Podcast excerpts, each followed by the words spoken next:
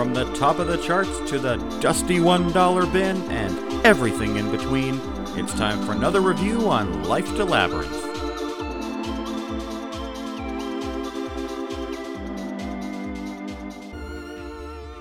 The, the, the problem is for me is like it's not quite because my kids just went back to their moms and because it's only six o'clock and I haven't had dinner yet and stuff. I don't feel like I'm not drinking, which is usually what I'm doing.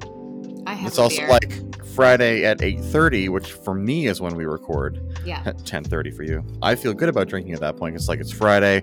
I am hundred percent over the week. I just put my kids to bed. Like Yeah. I am just like, yes, let's let's get into these booze. But it's like Sunday is six p.m. I haven't had supper yet, so I am blind stinking sober. I have had a beer. I don't know. I'm enjoying my one beer an evening spring drinking protocol. I'm here for it. I'm here for it. Well, welcome back, or for the first time, to Life to Labyrinth podcast. My name is Bryn. I'm Angie. Hi. Hi, Angie. And we won't get into it, but Angie's just back from Toronto, which is why we're recording at a different time than normal. But this is, seems to be working for everybody. Oh man. Yes. Yes. So, for this past week, even a couple of extra days, we listened to my suggestion that I was sort of thrust upon. I thought my suggestion was Santigold that we did with Renee, but apparently that wasn't my suggestion. So, That I was sort not of- your idea. no, not especially. So I sort of panicked and picked something that I'd been listening to as the result of listening to Santigold, which led into me suggesting a theme for the month of April, and that is greatest hits album called Rule the World by Tears for Fears, which came out in 2017. Angie, tell me about your week with Tears for Fears. What a delight this was. I am fairly familiar with Tears for Fears because I, like you, have an older sibling. But my sister being seven years older than me, I was exposed to a little bit of older music that maybe not everyone was, but I. And I texted her right before this and I was like, You listen to Tears for Fears, right? Like, how come I know every word of sowing seeds of love. She was like, there was one album I was, you know, kind of into, but I didn't crazy love it. Anyways, it doesn't matter. This music is a warm 80s blanket of a simpler time. like, this just reminds me of a summer day being a kid. Yeah. Just kind of like easygoing, light, synthy pop. It's it was actually really wonderful and I listened to it over and over again and never felt bad about it. I have all these weird memories of listening to this music, and it's like it's almost like Michael Jackson for me, where it's I have absolutely no memory of ever listening to Billie Jean for the first time. Even though a Michael Jackson song, fun fact and a sidestep, is the first song I ever really remember hearing on the radio. Oh, really? Interesting. Yeah, that the Free Willy Michael Jackson song. Sure, yeah. Yeah, I'm not, I will sing on the podcast, but I'm not doing Michael. I remember hearing that song on the radio, and it's that is sort of like the first song I remember hearing on the radio and like cluing into because I would remember being absolutely astonished that it was a man singing. Yeah, sure. Um, my mother told me, and I remember my longest friend that I've ever had, and we don't talk very often anymore, Michael, who I'm sure you remember vaguely. yes, yep. He apparently really liked that song when we were kids. Okay. He was like, I like this song. And I remember hearing him being like, You, you do? anyway, that's, I think that's the first song I really remember hearing on the radio. It's either that or Black or White, one of the, but it was definitely a Michael Jackson song. It was either the Free Willy song or the, or Black or White. So, anyway, but I find that Tears for Fears just kind of sit there with me memory wise. I don't remember the first time I heard Shout or Everybody Wants to Rule the World. It just feels like it's, it's like I was, I was issued these memories at birth. Yeah, I oddly enough, as soon as you said this album was pictured something in my head for like visuals and I immediately looked up the video for sowing the seeds of love and it, that's what I was picturing. Okay. I don't know if you got a chance to check out videos, but it's like A little bit. Kind of low budget, interesting, bit acid trippy, but also uh, really basic. Anyways, I definitely remember that music video for some reason, which is also shocking to me because we didn't really see music videos on country cable Yeah, as we discussed, we had radial antennas which did not lead themselves to music videos. Mm, But can I just say how fun it is when people talk about how much they love the song Mad World to play the original for them? Yes. I, I'm glad we were talking about Mad World. I figured we would. I didn't realize it'd be this early. Sorry, jumped right in. like let's let's let's hit it and quit it. So I didn't get into videos, music videos too much with these guys this week. What I did get into was little YouTubey documentaries and stuff of theirs, and I watched them live. Which oh, is something yeah, that of course. I Yeah. haven't done with several artists that we've done now, as I haven't bothered to go and listen to them to find any of their live stuff on YouTube. But Mad World, there's a little seven or ten minute little video where they talk about that song, and they talk about the Gary Jules version and how they feel they they love it, and apparently they feel that his version is truer to the lyric than their version is. Totally. 100%. It's so funny hearing, you know, and I find it kind of funny, I find it kind of sad. The dreams in which I'm dying are the best I've ever had. It's so funny. It's Yeah. like elevator pop of the most depressing song I've ever heard. Yes, yeah, which is sort of their thing that which they also touched on in that little. It's it's all from one interview, which they touched on, which is sort of like they they sort of joke about how they became known to like put really happy music to super depressing lyrics. Oh, they won the award for that song. Yeah, yeah, absolutely. Although they do talk about that it's not about death and the whole idea of the the dream I'm having or the dreams I'm have, uh, the dreams in which I'm dying are the best I've ever had.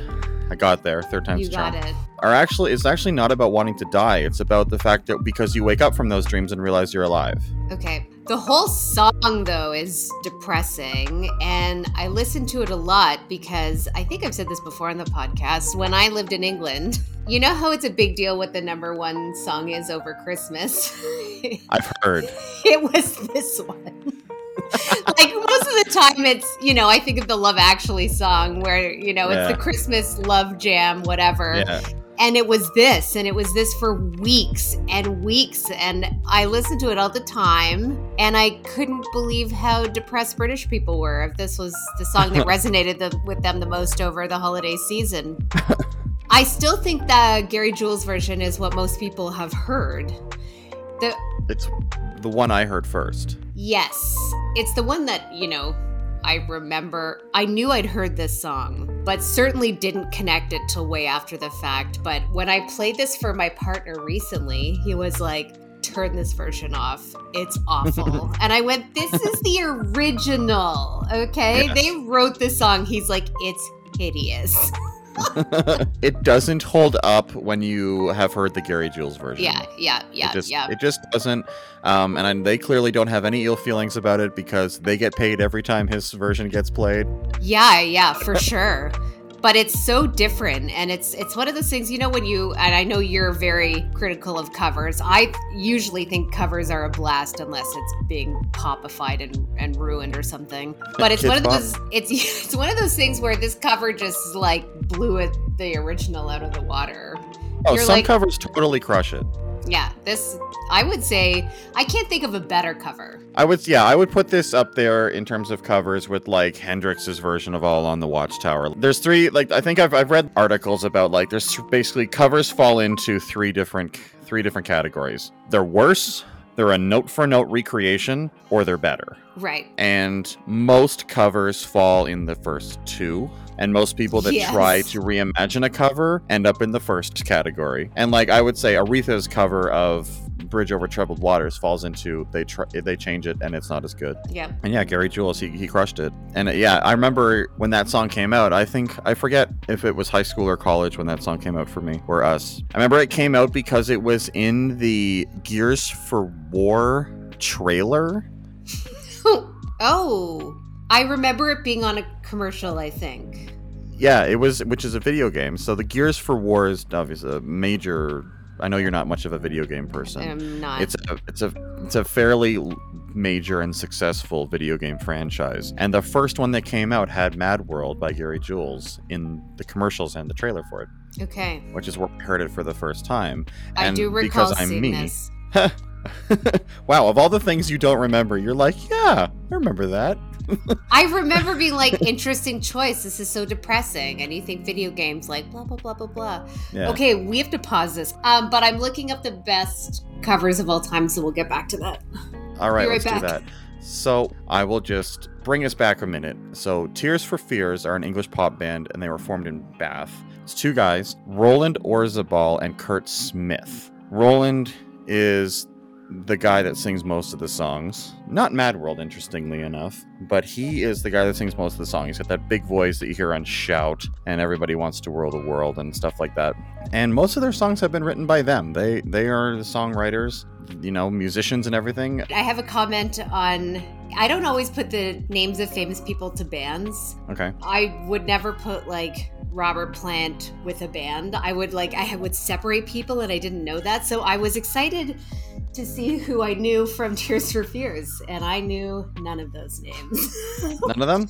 no, So, yeah, Roland Orzabal, I think I'm saying it right, which is a mouthful, but he Mhm. deserves it because, you know, he, he looks, he lives up to his name and he looks I like a think. Roland Orzabal for sure. Yes. And fun fact that I learned on my YouTube deep dive of little documentaries of theirs is his parents were originally going to name him Raoul, which is what he named his son and why he why there is a song near the back end of this album called Raoul and the Kings of Spain. That's where that name came from. Very interesting. So Curt Smith, I actually I had heard of him. I think you mentioned to me when we were talking through the week that, or maybe it was Renee, um, that I went through a Tears for Fears phase a number of years ago, and I actually started following Curt Smith, their bass player, and as I mentioned when you were in the bathroom, the guy that actually sings Mad World. Hey, Kay. He's the the higher voice. He's not the the power the powerhouse that Roland is. That you know brings us such hits as Shout. He uh, I started following him on Facebook years and years and years and years and years and years ago. Oh, interesting.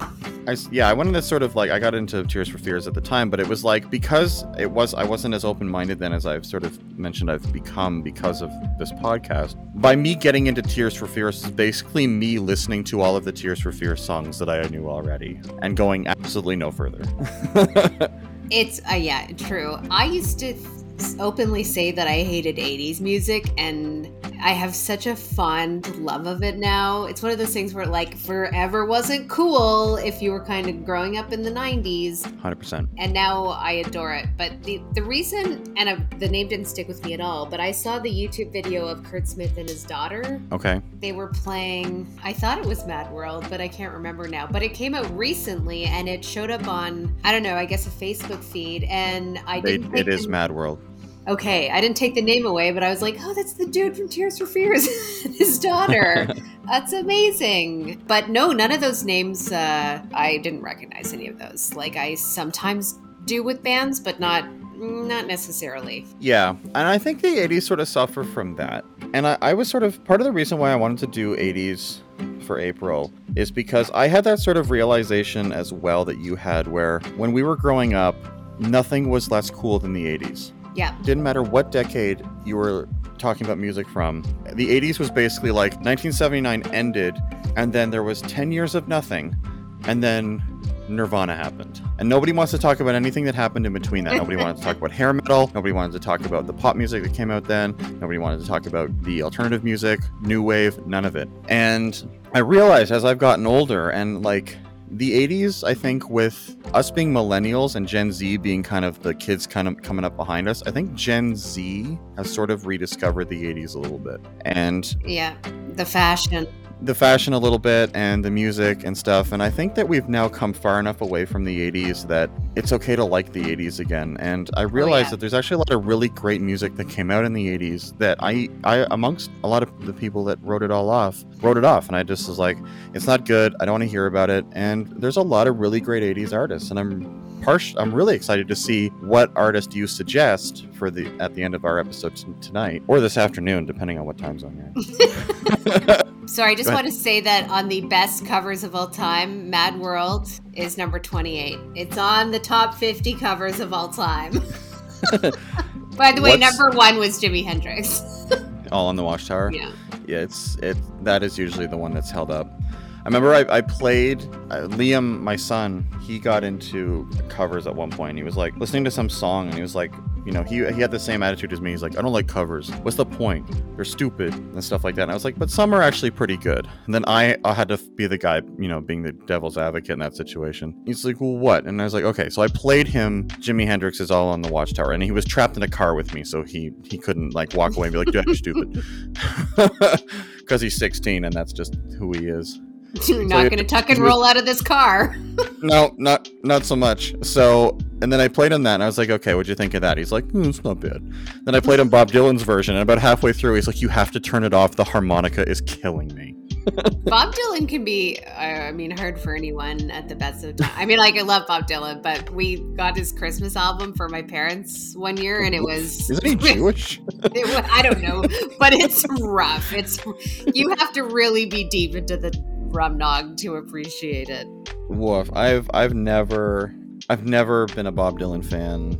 I've you know I know some of his hits and stuff. Maybe Steven's a Bob Dylan fan. Pour some out for Steven. He's still not back. Although it sounds like he's he's he is talking about coming back. I'm so excited. So hey Steven, you're still part of the team, man. We still miss you. Can't wait, friend. Mm. Maybe Steven's a Bob Dylan fan, and, and if he is, maybe he'll bring Bob Dylan to the podcast. But yeah, uh, it, and that's awesome. Mad World's on there. It deserves to be. Yeah. I just wondered if I was talking out of my ass. So it's pretty low. I would have thought it'd be higher. So it must have a lot more like classic rock covers up top. So before it, What's the top five? okay, one sec. Okay, number one, All Along the Watchtower by Jimi Hendrix, which I didn't actually realized was a cover, so I'm an idiot. Number two is a little bit surprising to me and a little bit of a fuck you from someone who loves Canadian bands American Woman by Lenny Kravitz. okay, the Guess Who did it well as well. I would disagree with that. I think I think the Guess Who's version is far superior, but I hmm. guess it's, I wouldn't. It's a decent cover. It's not a number two, so I I would argue with the person that made this list. But anyway, continue. Yep. Yeah, I am already arguing. Angel from Montgomery by Bonnie Raitt, originally by John Prine. Yes, that's a Don't know that one. great cover. I don't I'll take your word for it. know why I know that. Because the Night by Bruce Springsteen, originally by Patti Smith. I have no idea what that song is. Not a Springsteen fan. so No, I don't know anything about it. And Louie Louie by the Kingsmen, written by Richard Berry, originally performed by Rockin' Robin Roberts and the Wailers. Okay. Good times. I, I enjoy songs that you don't realize are covers. I didn't realize for the longest time. I actually found out recently because Renee's favorite band of all time is Heart, and I'm not a Heart has- fan. That's so fair. That's That's- interesting. Okay. And she has a special love for the song "All I Want to Do Is Make Love to You," Okay. which is deep, deep heart '80s. Okay. And I didn't, re- and I found out recently, and because she's like, I'm gonna write this murder mystery about that song, and it's gonna be great. And she was just, you know, all like deep into it because she just loves Ann Wilson from Heart so much. And I looked up that song, and I was like, Renee, that's a cover, and she was like, Fuck you, which I didn't realize. And so that was a fun little moment that we had in the last kind of like couple of months where she was like all about this song and she's like, I just I wish I knew Ann's story about writing that song and what is it and you know blah blah blah and I was like, Oh "Renee, my God, cover. it that's was so funny. man." And she just like I just heard tables flipping and like over the phone. That's so funny. That would be upsetting. I enjoy those moments, but she was definitely upset about it and she was just like, Well now I'm not doing it. It was just like One of my big accident. I found out totally by accident. one of my big piss offs is when people think Jeff Buckley wrote Hallelujah. When people are don't, people don't realize that's a cover, and I'm like, that is definitely a cover. Everyone, Leonard Cohen. Yes. It would be fun to do an episode where we just pick like a covers album and we talk about covers anyway. Yeah, that wanna- would be fun. I feel like we're rat holing here a little bit. A little, I love it. I love it. Mad World, yes. If you've heard Mad World by Gary Jules, fun fact, it was originally written by Tears for Fears. And if you listen to the Tears for Fears version, unless you have a very, very open mind, if you really like Gary Jules' version, you'll probably hate their version. But my advice to you would be if you're starting off on a Tears for Fears journey, not to start a Mad World. For sure, that it might turn you off a little bit. So, what else did you like about this album? I mean, I, I I got so interested in just them as like a band. Like I didn't realize in the mid '90s when they broke up, because in 1991 they broke up. And so the back half of this album that we listened to, it, I think it's the back half, maybe the back third, is basically Tears for Fears, but it was only Roland. He was releasing music as Tears for Fears, and Curt Smith had left and was gone and was releasing his own solo stuff under Curt Smith. But Roland, as far as I know, and I didn't look that hard to be fair, didn't release anything under his name. He released everything. He maintained ownership and the rights to release music as Tears for Fears and did so. Oh, interesting. I didn't even notice that, actually. Yeah, it's difficult to tell, sort of, especially listening to a greatest hits album because he sings so many of the songs anyway. Yeah, yeah, yeah. So it's it's not sort of like you know, oh, I haven't heard Curt in the back half of this album. It's like, well, it's not really that out of the ordinary. But yeah, he apparently like they got to the place where like a lot of bands do, where they just couldn't stand to be in the same room with each other and stuff, and went their own separate ways. And apparently, he as a vocalist and songwriter, he apparently had started his career trying to write songs that he felt like anyone could sing so that they were very, you know, he could reach a lot of people and they felt really like they could connect to it and they could do this. And he realized that by the time he got to that point in his career, he wanted to be one of those vocalists that's like his songs could only be sung by him. Right. He wanted to be like at that level. And my attitude is like, yeah. And I think no matter how approachable he wanted his songs to be in the first place, I, I haven't heard a cover of Shout, which I think is probably his signature song. Right and I can't imagine ever hearing another cover of it. Maybe Rick Astley could do it because he's got a big voice as well, but that that would be a hell of a bill. I would go see a Rick Astley Tears for Fears show. that would be the ultimate '80s bill for sure. like uh, the Bangles opening or something. Oh my god, yeah. I was out at my parents' briefly. Ugh, I know, not COVID okay. We were on the deck, and I was playing this for fun, and my parents didn't really know who it was. And Woman in Chains was playing, and my mom and I. There's a bridge, I think, right before the chorus, and my mom and I started singing along. But what we realized is we were singing a different song, and we were singing "Foreigner." I want to know what love is. And it took us a solid 20 minutes to figure that out. But there's a little part, it sounds exactly the same at yes. like 150. And you want to go right into, I want to know what love is. Yes. There, I had those moments too. Woman in Chains featuring Oleta Adams, by the way, who does a great job. I never heard of her before, but no. before we move away from that song too much, it's worth shouting out Oleta Adams because she does a fantastic job. I had those moments as well through this album. I kept hearing them sing parts of songs, and I was like, that's not how this goes. What is it? And I think yeah. Chains could have been one of them for me. Do that or I Love You But I'm Lost. See, I should have made notes and I didn't. But mm. one of them, I think it might have been Woman in Chains. It kept reminding me of Heartbeat City by the Cars, and I couldn't place it. I was like, what is this? Like, why, why, what, what song is this? And what? And and eventually I figured it out, and so I had to go and listen to the Cars' performance at Live Aid in '85. That made me feel better. But um, yeah, love the Cars. Another great '80s band. I don't know a lot about the Cars, except for that one song that I. Just what I needed. I don't mind you coming here. No, but I didn't know that's who that was. Oh yeah, that's that was their first hit. Don't they Best sing this song? No, but that's I know that song. Something about who's taking you home tonight or who's driving you home. Didn't Drive, I... Yep. Who's gonna drive you home? That's. Tonight? I think yep. I brought it up on the last podcast because I think it sounded like a Santigold song.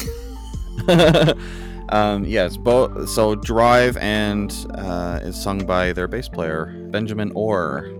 R.I.P. The car. I, I, don't know. I don't want to get into it. The Cars is one of the, when we decided to do this this podcast. The Cars are one of the bands that I wanted to do. They're one of the oh. first bands I oh. thought about doing. It just hasn't come up yet. But yes, I don't want to get too much into the Cars because I want to do it another episode. Okay, great. I kept, but I kept having those moments as well where I was listening to the Tears for Fears songs and trying to place what song it sounded very much like from the same era. And I think that's maybe just a symptom of the 80s where people yeah. were using drum loops and stuff. There probably wasn't a whole lot of variety. The synth sound a little bit. Yeah, yeah they were sort of locked into the, you know, what whatever pre-programmed sounds were in the Casios of the day.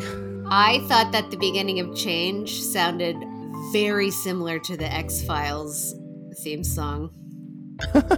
Oh yeah, I can hear that. Yeah, yeah, yeah. I immediately was like Mulder, Scully. Interested. I'm here for it. yeah.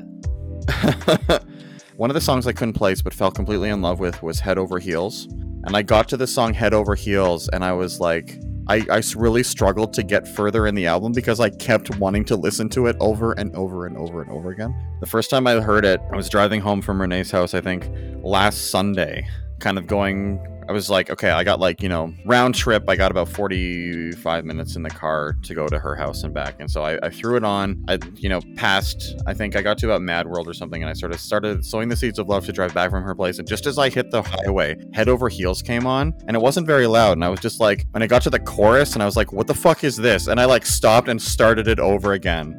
It feels like every 80s movie montage of like driving away into the Yes. sun or to do um, something, but it feels like an 80s movie must. Yes, a hundred percent.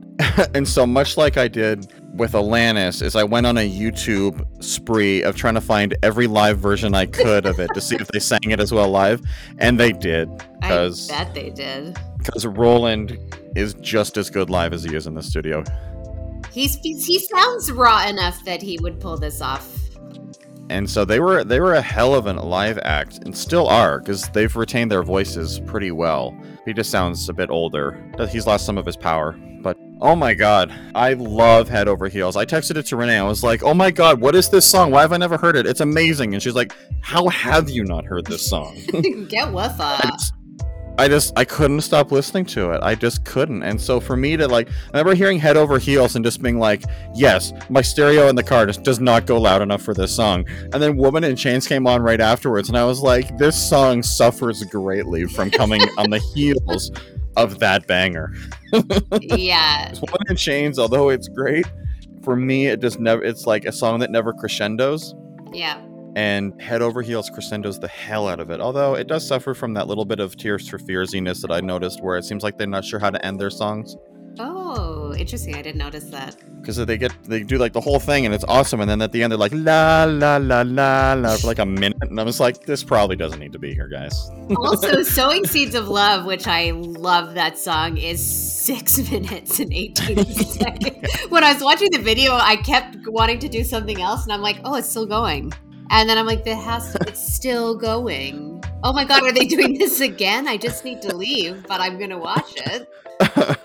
uh yeah, some other I find the way I yeah the way I sort of landed on it is they're just not sure how to end their songs. Yeah. Because even ev- even shout, which I keep coming back to because it's one of the songs I think if you don't know Tears for Fears, if someone put it on, you probably know it. It, it. Even that, it sort of suffers from not knowing when to end. It it kind of builds and builds and builds to that like killer guitar solo at the end, but then it keeps going, yes. kind of for no reason. Yeah, I definitely found that with even Women in Chains is six minutes and 30 seconds. Like, how many times can you sing Woman in, Woman in chains? Chains. A lot, actually. Yeah, and Raoul and the King of Spain again, five seventeen. They have some long songs, but the I yeah, I think the verse and like the, the song isn't there. I think I don't know. I think they get into maybe building the songs for the stage because they know that their songs are very sing alongable.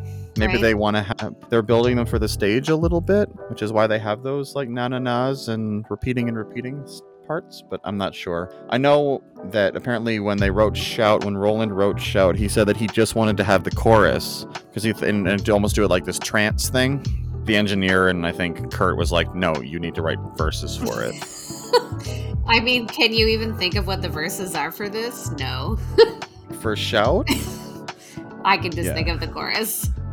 You're like, get to the verse. I don't know what it is. It's like, "In violent times, shouldn't have to sell your soul." Right. And then you're like, get back to the chorus already.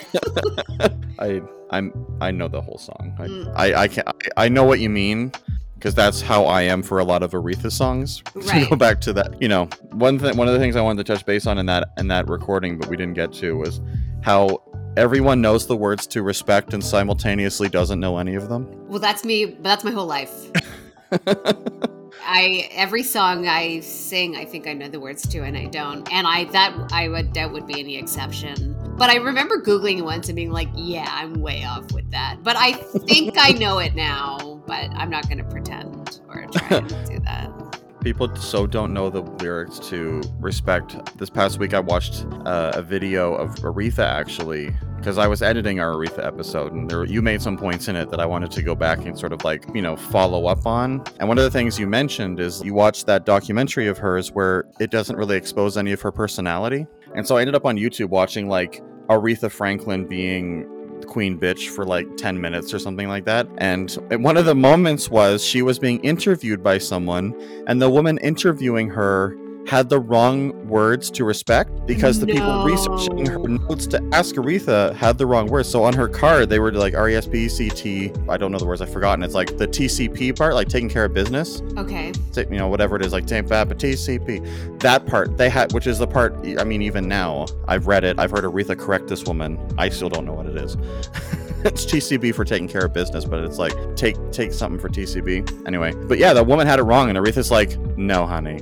those aren't the words and this woman was just like you could just feel her asshole slam shut as she's like looking at people off camera like what the fuck oh my god. Yeah, I I imagine she would be extremely uh, intimidating and a bit scary. oh 100% 100% I'm still uh, trying to get the documentary. It's not on Disney Plus and it's on Global, but I can't get the part of the Global app to watch it. It's so irritating. I just want to see it in all this world of streaming. Why can't I just watch a docu? That is the most infuriating thing about streaming, I, I think, and it's something that actually came up in a webcomic years and years ago about Game of Thrones. Mm, This guy who writes the comic XKCD wanted to watch Game of Thrones, like legit. He didn't want to steal it. He didn't want to torrent it. And he went through like all, and it shows this like our, the cartoon, the, the webcomic is basically like this guy tr- going through all of these, all this effort to watch it for real, like to watch it legit, and eventually just like gives up and torrents it. And the comic ends with just like, you know, that Cersei Lannister's a real bitch, and he's like, she sure is. Um. Okay, I have a '80s song quiz for you. okay, hit me. Yeah, you mentioned this was coming. It's which do you like better, Okay. this or that? And if you don't know the song, that's fair because I listened. because we were listening to this album, I listened to a large amount of other '80s music. Awesome. We'll get into that after the quiz because we got to talk about what else we listened to this Okay. week. Well, I already said it. okay, so this or that. Midnight Oils, Beds Are Burning, or Don't Dream It's Over by Crowded House. Crowded House. Interesting. I love that song. I was very proud of myself when I learned all the words to it. Oh, that's interesting. very proud. I'm of making myself. notes. I don't know why. I'm like writing this down. I'm like, go on. Mm-hmm. yeah, both great, but I got to go Crowded House. Duran Duran's Ordinary World versus Simple Minds. Don't you forget about me. Simple Minds. Okay. You choose Where the Streets Have No Name or David Bowie's Let's Dance. It hurts me to say, but U2. I don't Oh, like. I yeah. don't like that song. I don't like Let's Dance. It hurts me to hear that as well. Like David Bowie a lot more than U2, but I just don't particularly care for Let's Dance. I know, no, I hear you. I that's a tough one. Free Fallin' by Tom Petty or Dancing in the Dark by Bruce Springsteen. Tom Petty, although I don't particularly like either of those songs. I love Tom Petty actually. Whitney Houston, I want to dance with somebody. Or Tina's What's Love Got to Do it? Got to do it? That's almost impossible to choose, but gun to head, Whitney Houston. Okay, fascinating. Okay, I only I have two more. Fine Young Cannibals Drive Me Crazy or Roxette's The Look. Oh my god. Probably Fine young cannibals. Interesting. Okay, last one. Well, I already know the answer, I think. Billie Jean by Michael Jackson or Start Me Up by the Stones. Billie Jean. Yeah, gross. Okay, that was a fun little quiz. That was fun. I wish there was 30 more, but that wouldn't be very Oh. interesting for listeners. I think it makes, I think it, you learn a lot about your musical influences and tastes for answering some of those. Okay, okay. So I um, some of your answers are obviously in, embedded in your response, your reaction to mine. But what are your answers for those? The first one, I love both of those songs, but I think Beds Are Burning by Midnight Oil. Okay. I think I'm with you in Simple Minds. I have a secret, very intense hatred for U2. So I just have to, by default, I mean, that song is better. You're right. It just hurts my soul, and fuck U2 and Bono and the rest of them. Sure, we've talked about it before. I feel like we've laid a good bedrock for why this hurts so bad. Yeah, it's not great. Tom Petty for sure. I'm with you with Whitney Houston, and I don't know why. Fine Young Cannibals and Roxette is, I don't like. If I absolutely had to pick, I think it would be Roxette, and most definitely the Stones over Michael Jackson any day. Sure. I like Start Me Up. I do. I think I just I have a love for Billie Jean. I just I do. Well, she's not your girl. She's not. I don't particularly listen to Michael anymore either. 'cause I feel like Oh. it's just safer to to dodge it with all the allegations. Just just just stay away. I think you can listen to it in your own time and whatever. You just have to realize that try and maybe separate the artistry from the musician. I try to. But like, am I? Do radio stations need to play it? Eh. Probably not. But if you want to listen to it in your own time, I don't know. I don't know. I guess at this point, the, the my my biggest concern is in these cases, it's like me listening to this these these songs legitimately, especially through streaming and like if you watch it on like Vevo YouTube channel and stuff like that. Like the artists get kickback for that, Right. and the people that potentially have been hurt by these people are not getting kickback from that. Right. Fair enough. I got deep into Michael Jackson maybe at the beginning of COVID with several different podcasts, and then I watched the Oprah interview. But I was very deep into it for months, and I don't know why. Mm. It was just, I just went there and I stayed there for quite a while. I've done it. It hasn't been recently. Uh, most recently, I'd finally got around to like leaving Neverland Yeah, or whatever it was. That all that all of that stuff, and really got into the allegations. yeah, yeah, that's the stuff. Yeah. So, but yeah, I've watched the Oprah interviews and stuff, and I've watched the. I remember watching the Martin Bashir stuff, and anyway, I don't know. It's it's one of those things, and we've talked about it a little bit on the podcast before with some of the other artists that have recently come to light. One of whom it was sort of like, oh, it's always the people you medium expect, and someone else who was sort of really devastating to you and kind of a surprise, I think. And it's like, what's what's your morality as a as a listener and as a person to these artists that you love who all of a sudden have hurt people and like you have that moral conflict of supporting their art but you don't support them as a person anymore maybe or you- Yeah. you, struggle to And there are some definitely some musicians where I can't I don't I can't separate it and maybe that's the right answer and I don't want to hear it because I'm like oh you're such a piece of shit that I don't want to listen Mhm. to your music anymore but there's also some songs that are really important to me that are about what I went through or what I listened to when I was this age and some of those I don't think can be taken away. I don't know. It's Yeah. really it's a really complicated subject though. it is and I, I enjoy talking about this stuff with you but i think for now we probably should veer back to tears for fears Oh man, Who- sowing seeds of love just came on. nice i have stay on right now which is past head over heels so i haven't heard it too much Nice. definitely less than the beginning of the album. There's some really good stuff at the in the back half of the album, which I, and I and I admit that because I got so into Head Over Heels, which is song seven out of sixteen, so really in that middle zone. yeah, I Um, would I say didn't hear the the first half I definitely played a lot. the first half crushes. It that's all the big hits that like Mhm. you would know, and then the second half is like where they still had hits, but they weren't quite as culturally relevant. But you know, I, I gotta say that Raoul and the Kings of Spain song is really good. When I got it to it like maybe the third or fourth time, I was like, this song is actually really good. It is a bit long, but it has a big Tears for Fearsy chorus in it, and I'm I'm here for it. I think it's a really good song, and I think it's cool to see something you know that late in their career they still had a hit. And it was just i think that was pre them coming back together. So it was just roland but it's a good song. That is the problem with these best al- best of albums is that you don't know when in time the songs came out or at what part of their career because you know there's that extra layer Yeah. of when you're kind of picking it apart and understanding. That's the one thing with best ofs is you, you it's i don't know what's new and what's old and what was later in the career. So I, i'm glad you did that yeah raoul and the kings of spain is the title track off the album raoul and the kings of spain which is from 1995 oh wow okay so a good solid 10 years after songs from the big chair which is their second album which has most of the songs people know on it it's got shout it's got everybody wants to rule the world it's got uh, Head Over Heels and Broken on it. So it's got those three really big hits on it, Okay. and that is.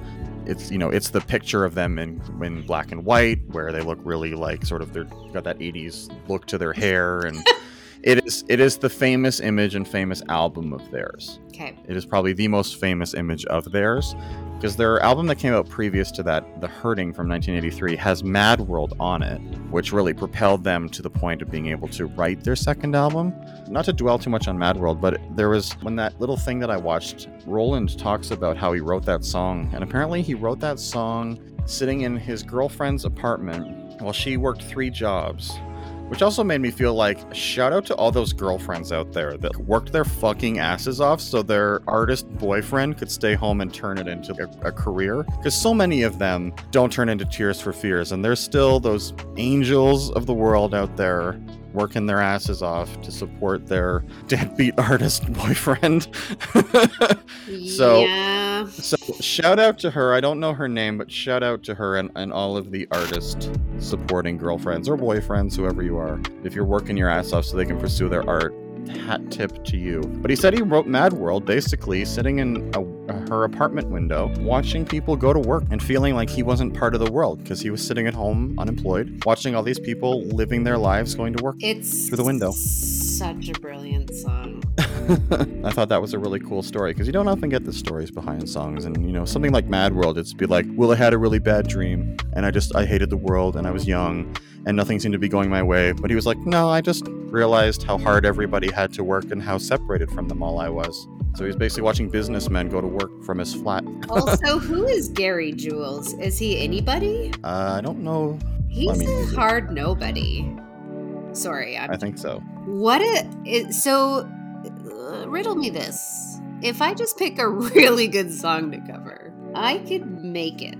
Is this what I'm Yeah, you only need one song. But if you a have a very, cover, very, very, very suc- cover would be less ideal. What you want to get is that song you write, though. Like you want, you want your funky town. I'm just uh oh, he had a song on Scrubs. Okay. Apparently, Mad World was originally for the film Donnie Darko, which I never yes. saw. I did. Yeah. Anyway, sorry, I got sidetracked on that. I really enjoyed listening to this. Like I said, it was warm, lovely summer day as a child. It felt like a, a ride in the back of the car with ambient music.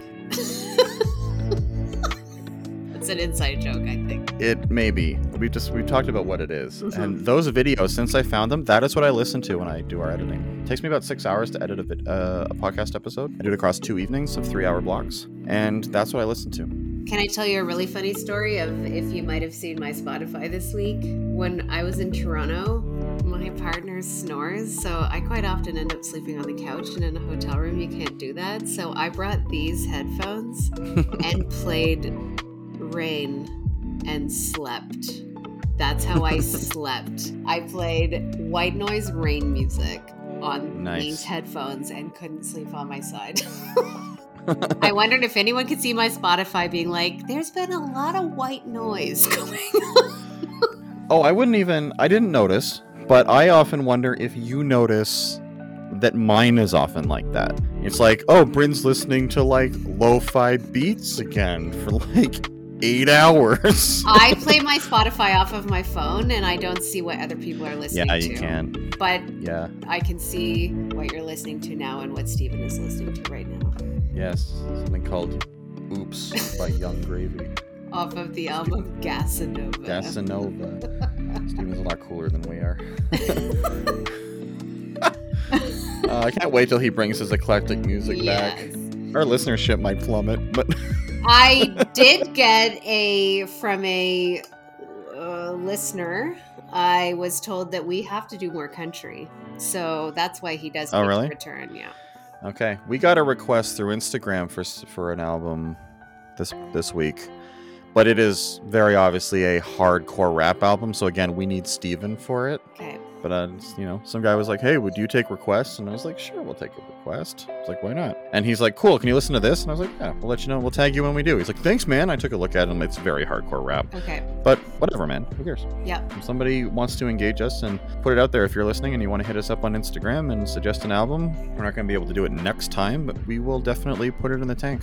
And depending on what depending on what it is, you know, we're waiting for Steven to return, or we might get, you know, Ben to come back if Steven can't return for a while and we want to do another rap album or something like that. But we kind of need someone who knows the genre a little bit. I was gonna say, can you imagine you and me doing a rap?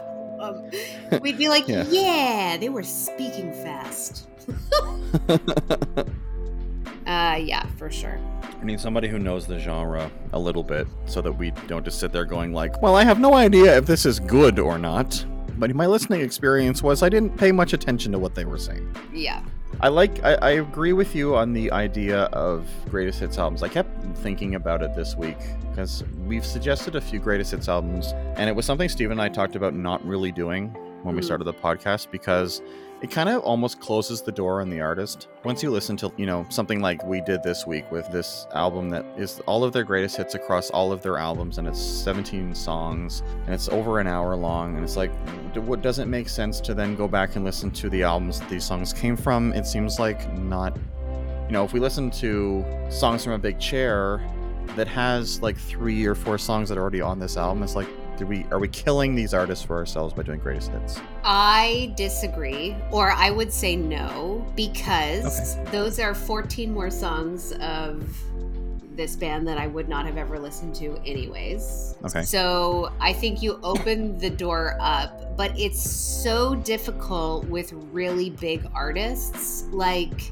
to pick an album for Aretha or Tears for Fears or Charley Pride, I'm sure I don't know shit about it, but it's really hard because you're trying to show the other like the other other. people each other Yeah.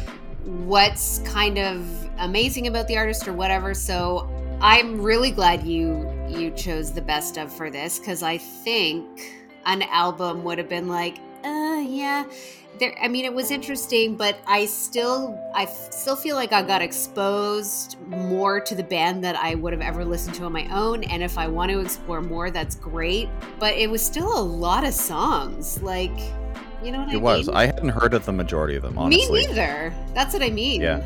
Okay, great. That that's decided then. I, I wanted your take on it because before because we've now done a few greatest hits albums and, and like in doing Aretha and this one kind of all in kind of the same month Mhm. block.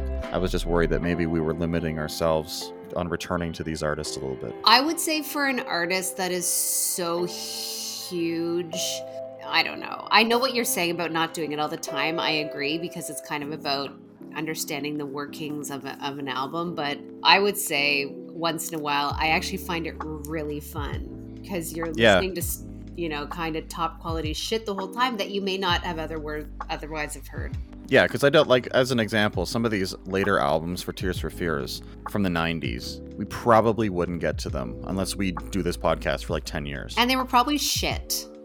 no, I'm kidding. well, they, they wouldn't.